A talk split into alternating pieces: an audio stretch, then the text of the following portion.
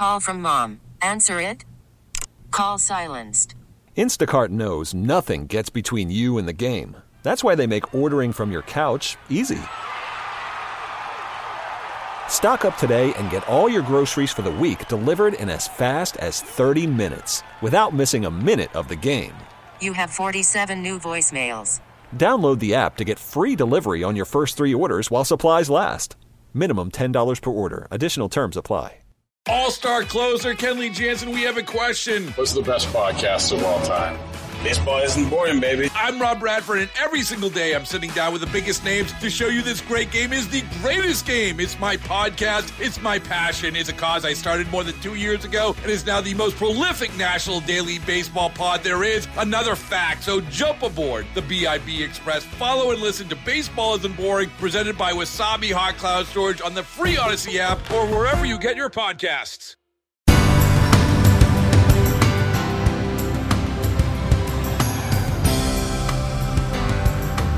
Welcome back. It is Hardline here on News Radio 930 WBEN.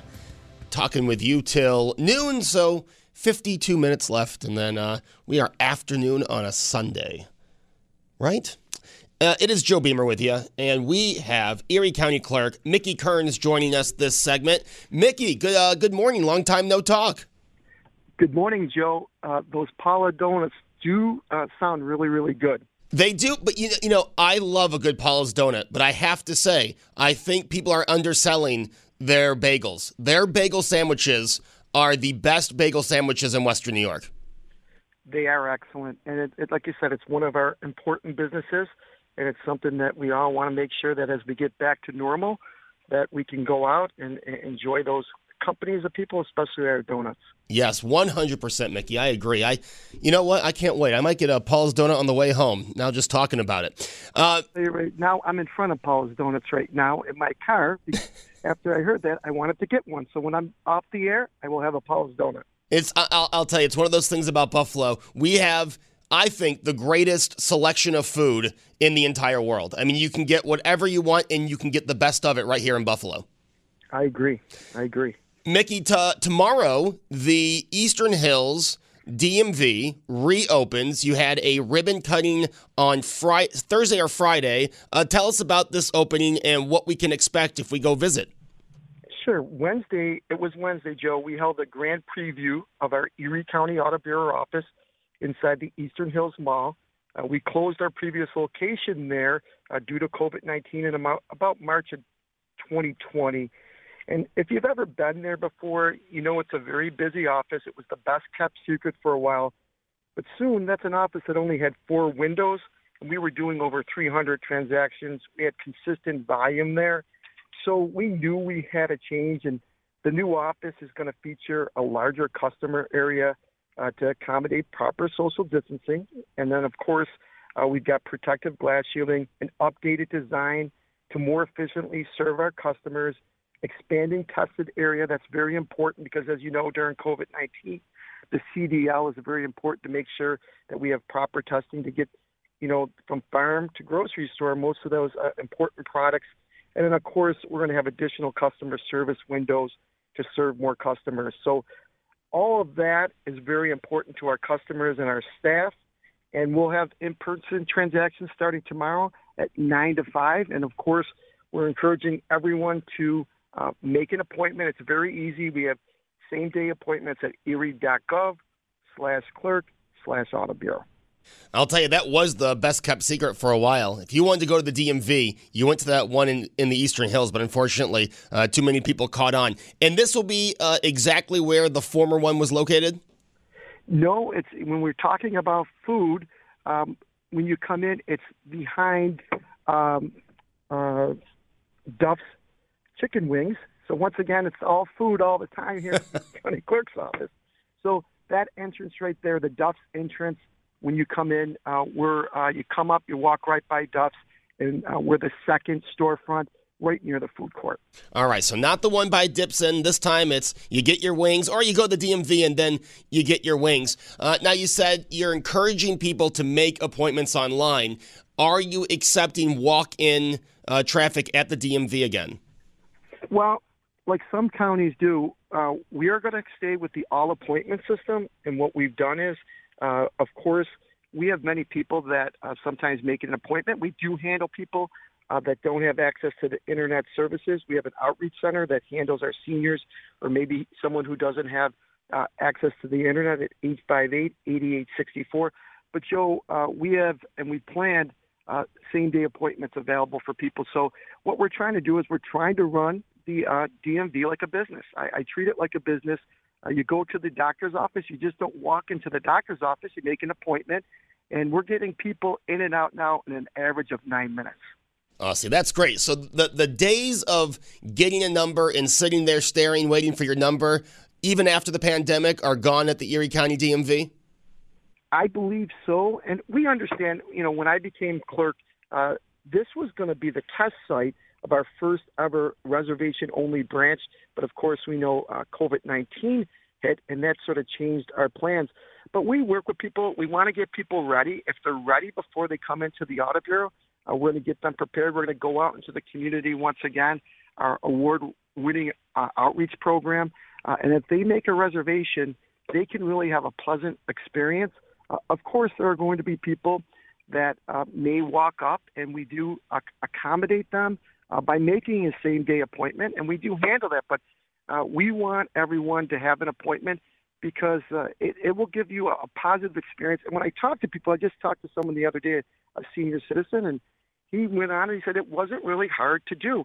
So once again, if you go to erie.gov slash clerk slash and then we'll have QR code scanners throughout the county uh, in countywide buildings that you'll be able to scan that. We're going to help you get in and get out. And that's the future, Joe. I mean, I'm looking to improve the appointment system. We will have a new appointment system going forward in the future. And uh, it, it's just the way things are going to be if we want efficient customer service and we want to make sure that we're predictable and we get people in and out because we are competing with the state and the state is encouraging people to go online. If they do go online, two things happen. One, we don't receive that 12.75% transaction, but unfortunately, I get many, many phone calls from people and they say, Hey, I registered online. Where is my registration? I cannot help you. If you go into the black hole of Albany, I can't help you. It is forgotten. It is lost. There is nothing we can do.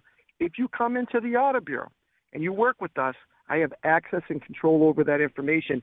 I'll be able to help you. So that's what we're looking to do. We're trying to get people to come in and renew local, and we're going to have an extended extended program. We had our great partner. Uh, we had Scott Bieler, our great philanthropist from West Herr. We're doing uh, nearly 50,000 transactions one of the largest car dealers in the state of New York. So we're very appreciative of uh, them being our partner at the Erie County Auto Bureau. Now, you know, people are, are finally starting to move around again, get back to their regular routines uh, as vaccinations are up, as we uh, ease the restrictions. And people may have the question now, of course, they're going to go online and look look at this. Um, they might have the question: Are the DMVs I knew in February 2020 still there? So, are all the DMVs that were open before the pandemic? Obviously, the Eastern Hills one has changed, but are they all still open and ready to take your appointment online? So here's where we're at. Uh, so this is the first uh, one of our satellites. So we do have our main facilities uh, in Cheektowaga, uh, downtown, and at the South Gate. Now we're bringing on Eastern Hills Mall uh, starting on Monday. I have a request for uh, proposal. Because of COVID restrictions, we can't go back to the Evans Town Hall. So our southern region DMV will be coming on board. And then our last component to this, which is really important, is our satellites. Uh, we'll be going to Grand Island, uh, Hamburg, uh, all throughout the county, our southern part of the county, Boston probably. So we're getting there. Uh, you know, we have a wide footprint. And of course, you know, when you're talking about the Eastern Hills Mall, you know, it serves Akron, Alden, Amherst, Bowmansville, Clarence, Lancaster, Newstead, and Williamsville. Uh, that alone is 66,000 transactions. Now, if we look at the southern part, you're talking about, you know, Buffalo, West Seneca, Hamburg, um, Boston. You know, we are a, a very important component of county government. As I said, uh, we had, you know, there was a $5 million surplus in Erie County. And uh, coincidentally, uh, the Erie County DMV clerk's office had nearly a $5 million surplus. Now, that's a good thing. We partner, we work together uh, as a team, but we're a very, very important part of Erie County, and we want to make sure that we have uh, convenient, efficient service services for our customers. Mickey, last time we talked to you, we talked about the zombie properties and uh, any update on how that is going uh, here in Erie County. Sure. Um, we're going to have a, a, major announcement coming in June. Uh, we're going to be bringing together uh, many, many people. Uh, there will be an important announcement in June. Uh, we are facing, because of COVID 19, a possible uh, crisis that we haven't seen. Back in 2008, when we had the housing crisis, um, the numbers that I'm seeing are uh, really, really terrifying when I think about the number of people that could face um, uh, foreclosure. So we're preparing for that. That's something uh, that I'm doing. I'm working with our partners at the Western New York Law Center, our municipal leaders, our code enforcement officers, uh, and banks to make sure that you know we're prepared for that. It's just like a snowstorm. We're going to have a, an announcement on that. But one of the things we've advocated, uh, going back to the time I was in Albany, is contact information, and the foreclosure begins in the clerk's office. Uh, it's called a Lis Pendens, and when that's filed, um, because of Albany, I have to give them a lot of credit. Very, very positive. Uh, they listened to us, and they were able to pass legislation where when someone files a foreclosure, the bank and service provider has to provide that contact information. So now going forward, as the Erie County clerk, I sent a letter out to all the law firms that do the majority of this work. If they do not comply with the law, I am not accepting their filing in the clerk's office. And that'll be a positive thing because we want to work together. We want people to comply with the law. So, you know, the important thing is, is if you are facing crisis, if you are facing a foreclosure, call me directly. You can call me at 858-6985. But please do not ignore the warnings of foreclosure. Um, there is help out there for you. There is no income restrictions, and we want to we want to be helpful. I was with the Clarence uh, supervisor the other day, and he reminded me of the $500,000 zombie in Clarence, New York, that we were able to get back on the tax rolls, and recently it sold for over a million dollars. So in this economy where people are looking for a home and the inventory is tight, this is going to be a very, very important issue going forward. And Mickey, there's also a number for people if in their neighborhood they notice a zombie property, correct? If they need uh, to report uh, something starting, you know, some a vacant home that is starting to really bring down the neighborhood. Yep. You can always call 858-8864 at our outreach center, or you can always email me, uh, of course, at erie.gov. Uh, we want to be helpful, uh, and it's important because, as you said, identification – of the property.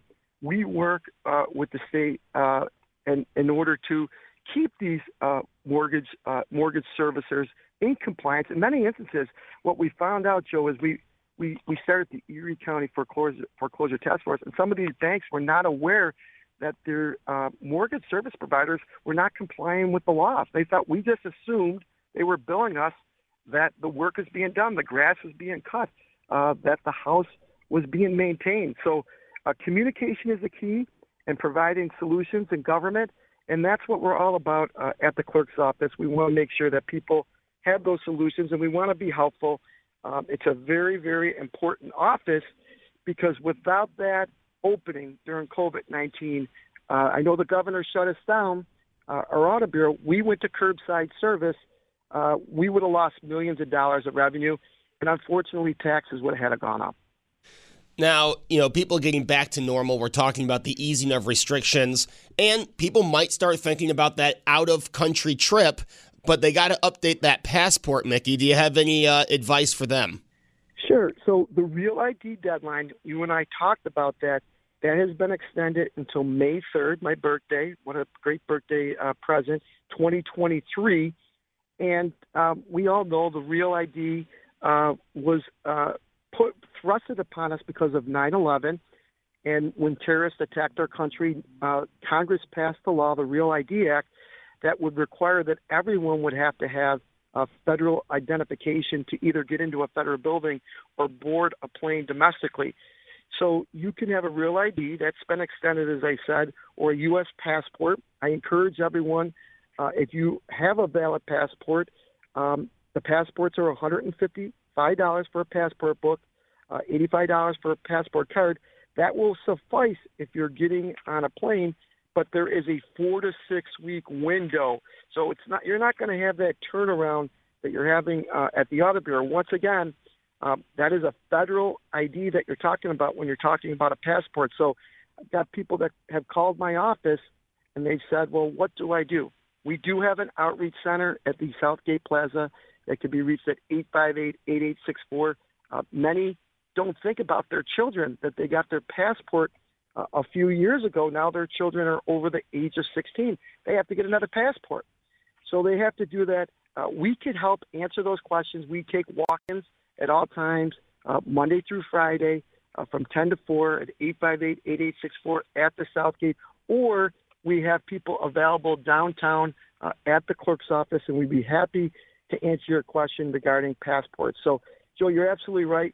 People need to start thinking about this, and they need to start preparing because uh, passports are a four to six week wait to get those turned around. Even if you're traveling, even if you're on business, very important business, it's going to take some time to turn this around to even get that expedited. I've got one last question for you, then you can get that Paula's donut. And this is something that I, I haven't seen a lot of news on lately, and maybe it's because of the pandemic or, or maybe nothing has happened. Uh, but have there been any changes in the process of getting pistol permits? Yes, it, it's it's really important. Uh, as I said, you know, during the pandemic, uh, it really changed how we we've done business uh, during uh, the you know how we conduct business, not only in the private sector, but I took it as an opportunity to reinvent government. We can reinvent our policies and our processes. And one of the things I wanted to do is we have to bring certainty in uncertain times. We don't know what the future holds. God forbid we don't want a COVID 20, but we've changed the process where people have mailed in their pistol permits. And Joe, we went from an average of 2,200 pistol permit applications up to 7,500 pistol permit applications. Well, how did we handle that? Uh, we worked with our sheriff, Sheriff Howard, who was an excellent supporter of the process and making sure that he put additional staff on the issue and on the problem. We worked with the judge, who works very hard, Judge Bowler, to make sure he, him and his staff would get through those applications. And we changed how we do business. We've merged departments. We've merged our actions and proceedings with our um, pistol permit office.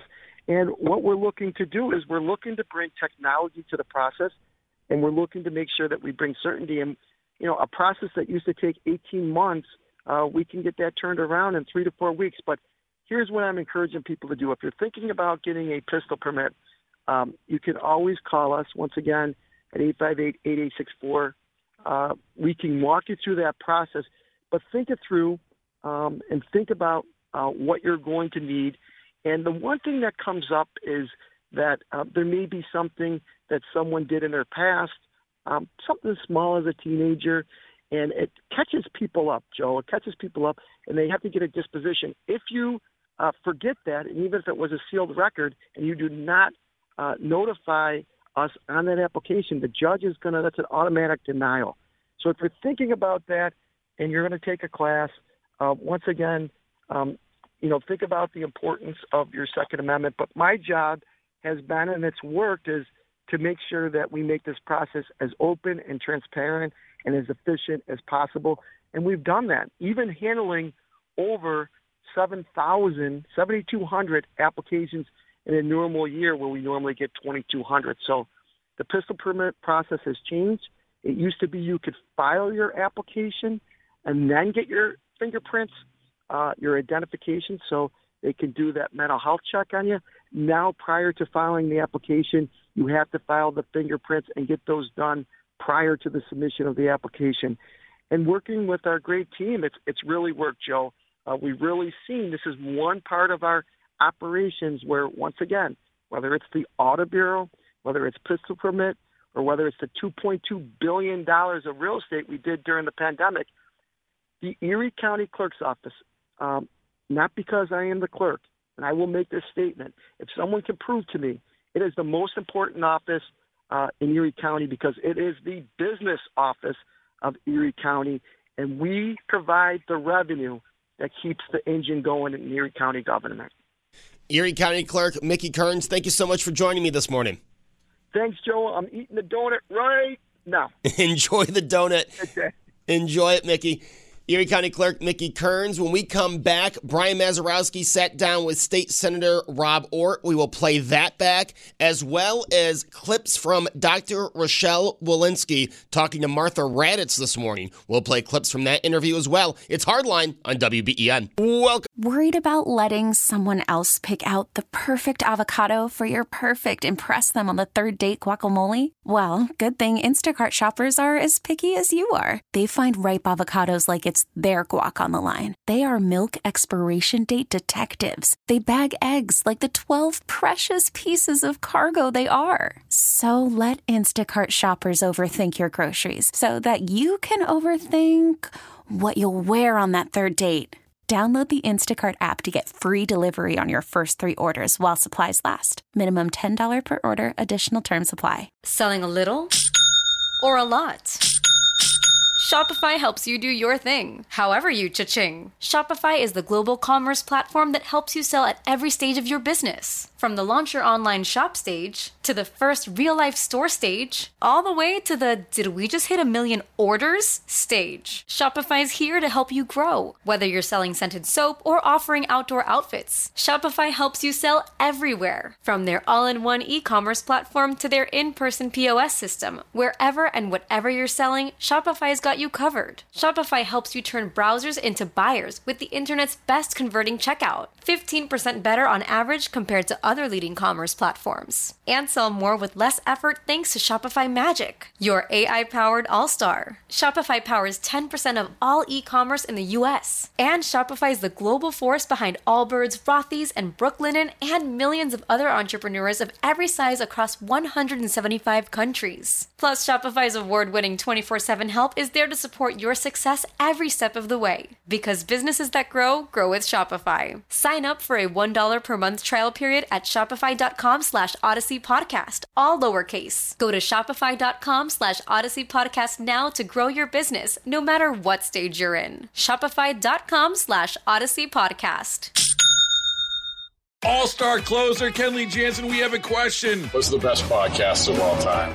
Baseball isn't boring, baby. I'm Rob Bradford, and every single day I'm sitting down with the biggest names to show you this great game is the greatest game. It's my podcast, it's my passion, it's a cause I started more than two years ago, and is now the most prolific national daily baseball pod there is. Another fact, so jump aboard the BIB Express. Follow and listen to Baseball Isn't Boring, presented by Wasabi Hot Cloud Storage on the free Odyssey app or wherever you get your podcasts. Welcome back to Hardline here on News Radio 930 WBEN. Joe Beamer with you at the top of the hour. Meet the Press will take over here on WBEN. If you missed any of Hardline, you can find today's show and previous shows at WBEN.com and on the Odyssey app. On Friday, Brian Mazurowski uh, talked with Senate Minority Leader Rob Ortt. Here is that interview on WBEN. Joining us right now, though, is Rob Ortt, State Senate Minority Leader, to talk about the state of New York. Rob, thanks for being with us. Thanks for having me, Brian. Good morning. Hey, uh, looking around the country, right, especially after yesterday, more and more states announcing an end to either COVID restrictions outright or the mask mandate indoors or outdoors. Leaving New York is one of only, by my count, six states that have yet to put either a date or a criteria on when COVID restrictions are going to come to an end. And what we want to know is what is the discussion like right now in Albany to put any sort of pressure on the governor to make that distinction of when the restrictions come off? Well, the only, I guess, the only discussion going on is amongst uh, the Republican senators and Republican Assembly members. Uh, to my knowledge, there is still no uh, effort, no desire uh, by the part of the Senate Democrats, the Assembly Democrats, the majority parties, to put pressure on this governor. I mean, we we've been having you and I and, and many folks have been having this discussion for the better part of a year. The idea that you know why is the legislature not reining some of these executive orders in? Why isn't there more pressure to move the state back towards reopening? Uh, we've allowed this governor to basically run the state single-handedly. He continues to do so, by the way. Uh, and the legislature has been really just totally weakless, uh, weak, weak and feckless uh, as it relates to the pandemic, managing the pandemic. We've been content to let him uh, run the state by himself for the past year, and I don't think that's going to change. Uh, at this point, I, ha- I see nothing from my colleagues across the aisle other than a, a, you know they they passed the order to um, uh, the resolution to rescind the executive order uh, that made you buy food with a drink, right? That was we we did pass that. That was a good thing. That was something our conference called for for many weeks. And then when he thought they were going to re, uh, get rid of the curfew, he got rid of the curfew himself. Uh, but no real pressure at this point, and I don't expect. Uh, I expect us to be one of the last states at this point to reopen. Well, already are, uh, judging by the map that I'm looking at, uh, provided by the New York Times, as mentioned. New York, one of only six uh, across the country, and let me make sure. Yes, six states across the country. One of those is Wyoming. I don't know if that counts. Um, that has not put a date or criteria set on uh, lifting all the COVID restrictions. And, and, you know, what we've heard from lawmakers on the other side of the aisle is kind of what you laid out that there is really no appetite to challenge any of these restrictions, to move toward opening up, or even set a date or criteria on that. And there really seems to be this uh, it's risk avoidance, um, you know, so to speak, uh, that people are afraid to, even if it's not really going out on a limb, uh, to proverbially go out on a limb and say, hey, maybe this is the right step to be taken. Instead, it seems like everybody is all too easily uh, swayed to defer, defer, defer to somebody else, to a health department, to, you know, we'll hear experts or doctors as if you know there is one expert or doctor, just like a, a no named, as if there's a body of experts out there somewhere that's uh, you know making all these decisions.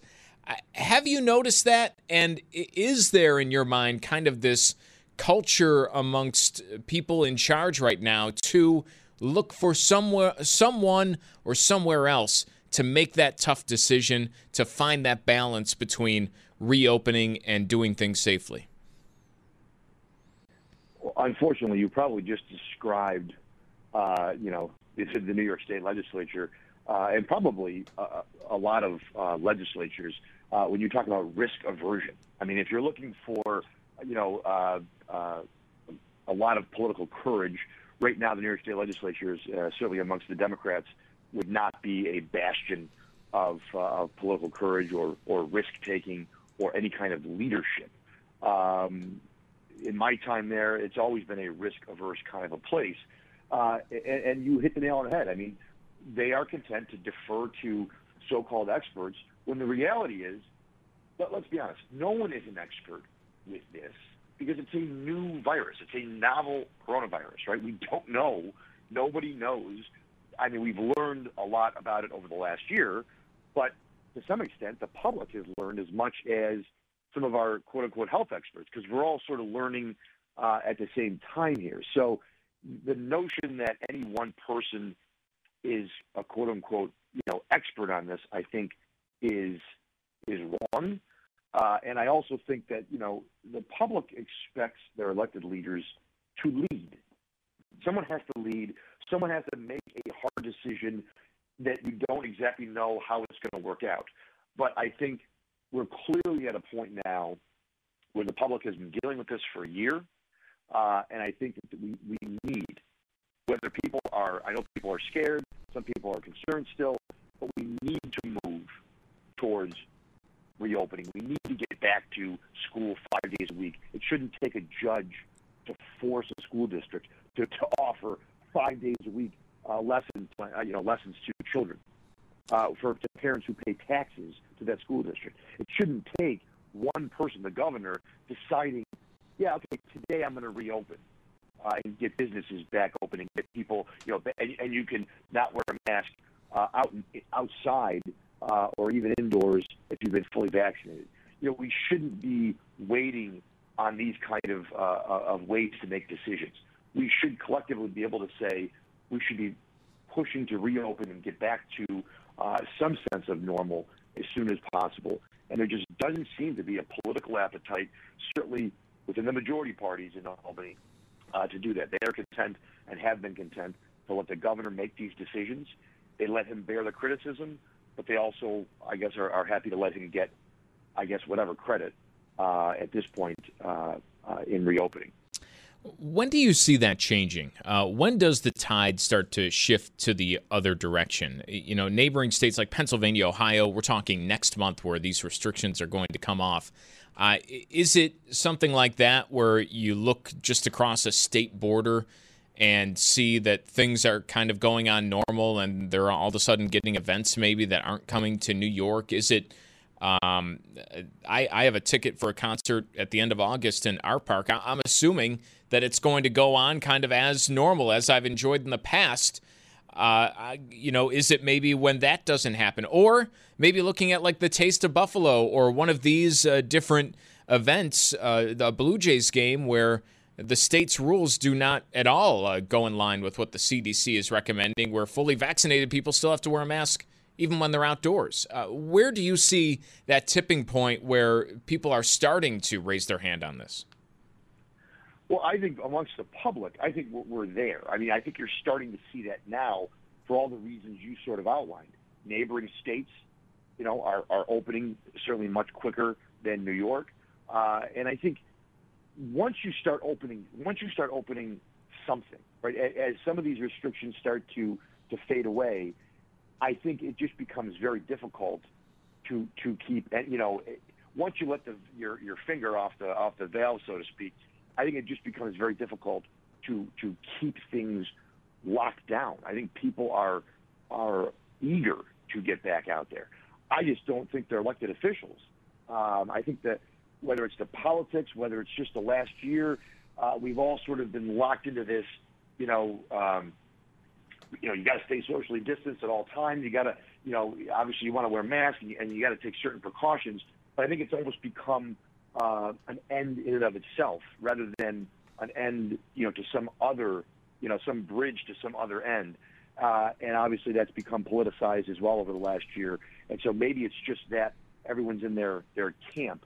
But I think most people out there that I talk to, and I don't even know what their political affiliation is, but when I talk to regular folks in my district across the state, they seem overwhelmingly ready to start getting back to some sense of normalcy. And I think as other states uh, are open, New York runs the risk, if we don't, of losing events, of losing business. You know, at some point, businesses are going to say, look, at this this state over here where I have a, a facility is wide open and has been. Um, maybe we're just going to move a bunch of more jobs over there where it's safe for people to go back to work or where they're allowed to go back to work.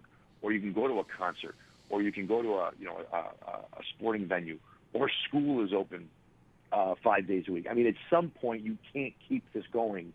Uh, and I do think, I do think the governor is going to be under immense pressure from his own scandals. He's going to be looking for continued diversions, as well as he's going to be under pressure from neighboring states that are open uh, to reopen New York State. Um, but people should remember, right? I, I, hope people do remember who it was that wanted to, to, to keep them locked down, but also who it was that just simply were unwilling to step forward and do the job that they were elected to do. Rob, we appreciate the time this morning. That's Rob Ortt, State Senate Minority Leader, joining us on WBEN. And that was from Friday's uh, New Morning with Susan Rose and Brian Mazurowski. Returns tomorrow, 5 a.m happening on Thursday, CDC Director Rochelle Walensky said that if you are fully vaccinated, you no longer have to wear the mask. You can get back to life as usual or close to normal from how you were February 2020. She was on This Week with Martha Raddatz talking about that. Here are a few clips of CDC Director Rochelle Walensky defending the new mask guidance for vaccinated Americans. We also talked to Dr. Tom Russo from the Jacobs School of Medicine about this in the first segment. If you missed any of that, it's available online at WBEN.com. It was just Tuesday when you sat before a Senate committee and you were adamant then that masking and social distancing should remain in place. But the Washington Post is reporting you had already approved a decision to change the guidance. When it was finally announced on Thursday, it came as a huge surprise and left some administration officials, doctors, businesses off guard. So, why so suddenly, and why did you not tell the Senate panel what you had decided? Thank you. Good morning, Marcia. Thanks, Martha. Thanks for having me. I am, um, you know, the guy, first of all, let's celebrate this moment. Um, we're at a place in this pandemic. Cases have been coming down um, more than a third just in the last two weeks. We have vaccine now across this country, widely available for anyone who wants it. And we now have science that has really just evolved, even in the last two weeks, that demonstrates that these vaccines are safe, they are effective, they are working in the population just as they did in the clinical trials, that they are working against our variants that we have here circulating in the United States, and that if you were to develop an infection even if you got vaccinated, that you can't transmit that infection to other people. Some of that science was really evolving as late as last Thursday, and one of the published, one of the papers, the largest paper, was published from the CDC just the day before yesterday. So we were actively reviewing that science during the past week. We were making decisions and moving, moving, and our subject matter experts were working just as I was testifying in front of Congress, and those that was what was happening. I told the American people I'd deliver the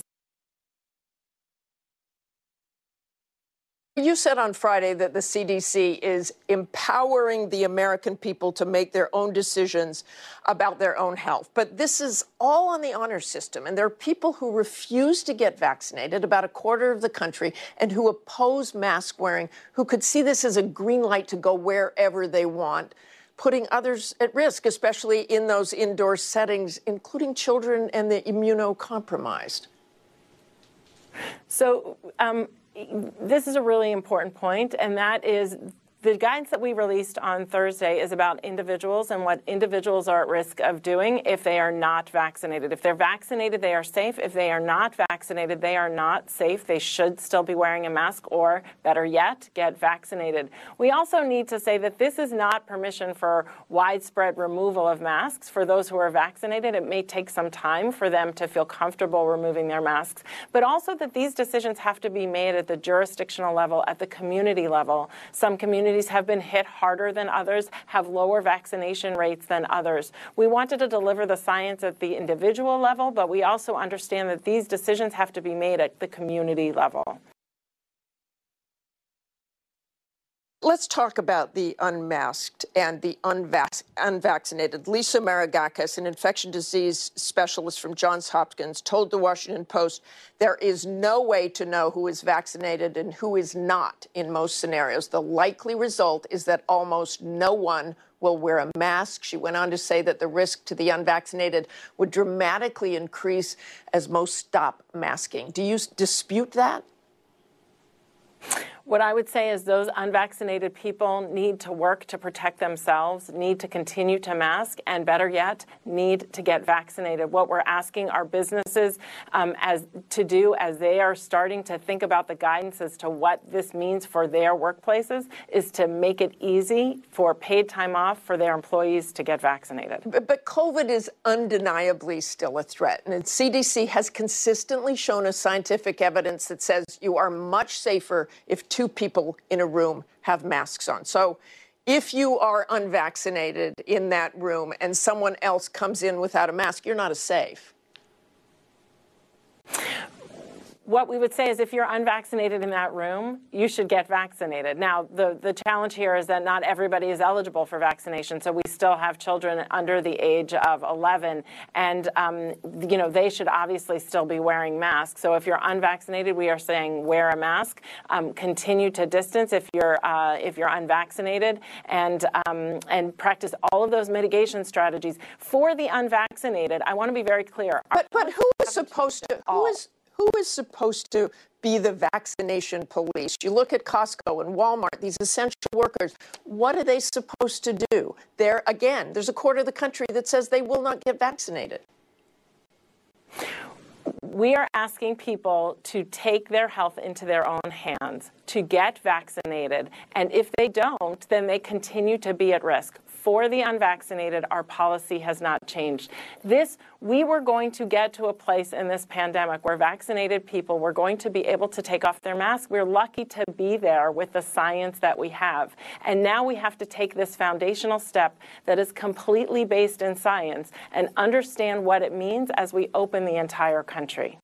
That was CDC Director Rochelle Walensky speaking with Martha Raddatz. After her ap- appearance on This Week, Martha Raddatz talked to Rebecca Jarvis about the response from businesses on the CDC's latest mask guidelines. Businesses really were caught off guard by the new CDC guidelines, causing some real confusion.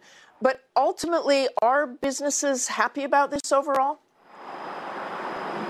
Well, good morning, Martha. The, the, reality here is if you are running a business or managing people, your job over this last year has been a hybrid of putting out fires and behaving as a therapist to your employees. And for a lot of the businesses, they were caught off guard by this signal. The fact that it came out of the blue and wasn't telegraphed over time as an on and off switch became something of an issue for them to manage with their employees. But overall, the businesses I'm talking to, the CEOs, the founders of companies are happy about this because it signals signals, Martha, are returned to normal. Businesses really were caught off. That was Rebecca Jarvis speaking with Martha Raddatz about businesses and the new mask guidelines from the CDC. Now, Walmart, Trader Joe's, and Costco have said that they will allow vaccinated customers to shop without a mask. Now, that doesn't go for the Walmart or Trader Joe's here in Western New York or in New York State because the mask mandate has not been lifted. The last we heard from the governor was they were reviewing the CDC guidelines and uh, have not made a decision on that mask mandate. We are one of six states that have not set a date or a metric when the mask mandate will go away, when we will get back to normal. One of only six states. So you see this news about the businesses allowing shoppers who are vaccinated to shop maskless. That does not go for New York State. All right, we will be back here tomorrow morning starting at 5 a.m. with a new morning. Beamaz and Beamer at 9. David Bellavia at 10. Tom Bauerle at 2, and Tom Puckett with Buffalo's Evening News at 6. I hope everyone has a great Sunday. Take advantage of this beautiful weather. I'll talk to you tomorrow right here on WBEN.